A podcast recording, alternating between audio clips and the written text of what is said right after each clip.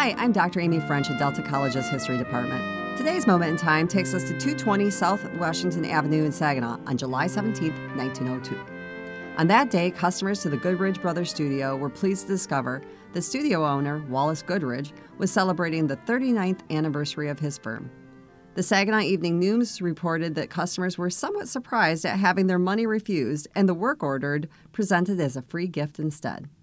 And that each customer also received a pictorial souvenir of Saginaw.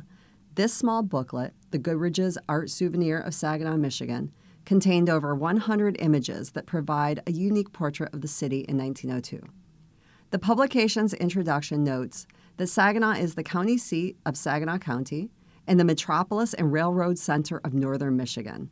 Its population is 50,000. It is a city of beautiful homes, broad streets and avenues lined with shady trees, many miles of streets paved with brick.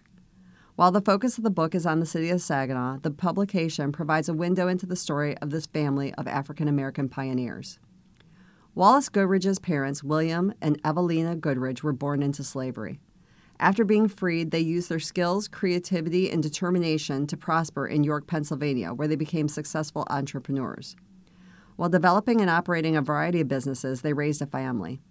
In the early 1860s, their daughter, Mary Goodridge Nichols, moved to the frontier town of East Saginaw. She was soon joined by her siblings, Glenalvin, William, and Wallace Goodridge. In 1863, the three Goodridge brothers reestablished the photography business they had operated in Pennsylvania. Their Saginaw studio thrived until the death of the last of the three brothers, Wallace, in 1922. As African Americans, they had to overcome racial prejudice to develop one of the most successful photography studios in Saginaw, perhaps in Michigan. Their portrait work demonstrates skill and artistry and captured a wide cross section of the growing community's population. Their views of Saginaw and logging camps document the city's rise as a great lumbering center and its rebirth as an industrial city.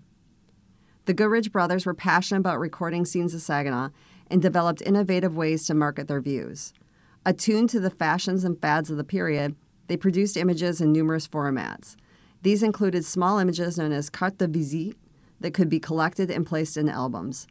They also produced stereo views, which consisted of two almost identical images mounted on a single card. When placed in a special viewer, these images had a three dimensional effect. The Goodridges sold their images to national publications, local view books, and postcard publishers. The Goodridge Brothers Art Souvenir of Saginaw, Michigan, USA was the result of a contract they had with the Albertype Company of Brooklyn, New York. Saginaw historians owe a great debt to the Goodridge brothers for the unequaled record they created of Saginaw during the late 19th and early 20th century. They are recognized nationally as being pioneer photographers, and their work is included in numerous books on the history of photography.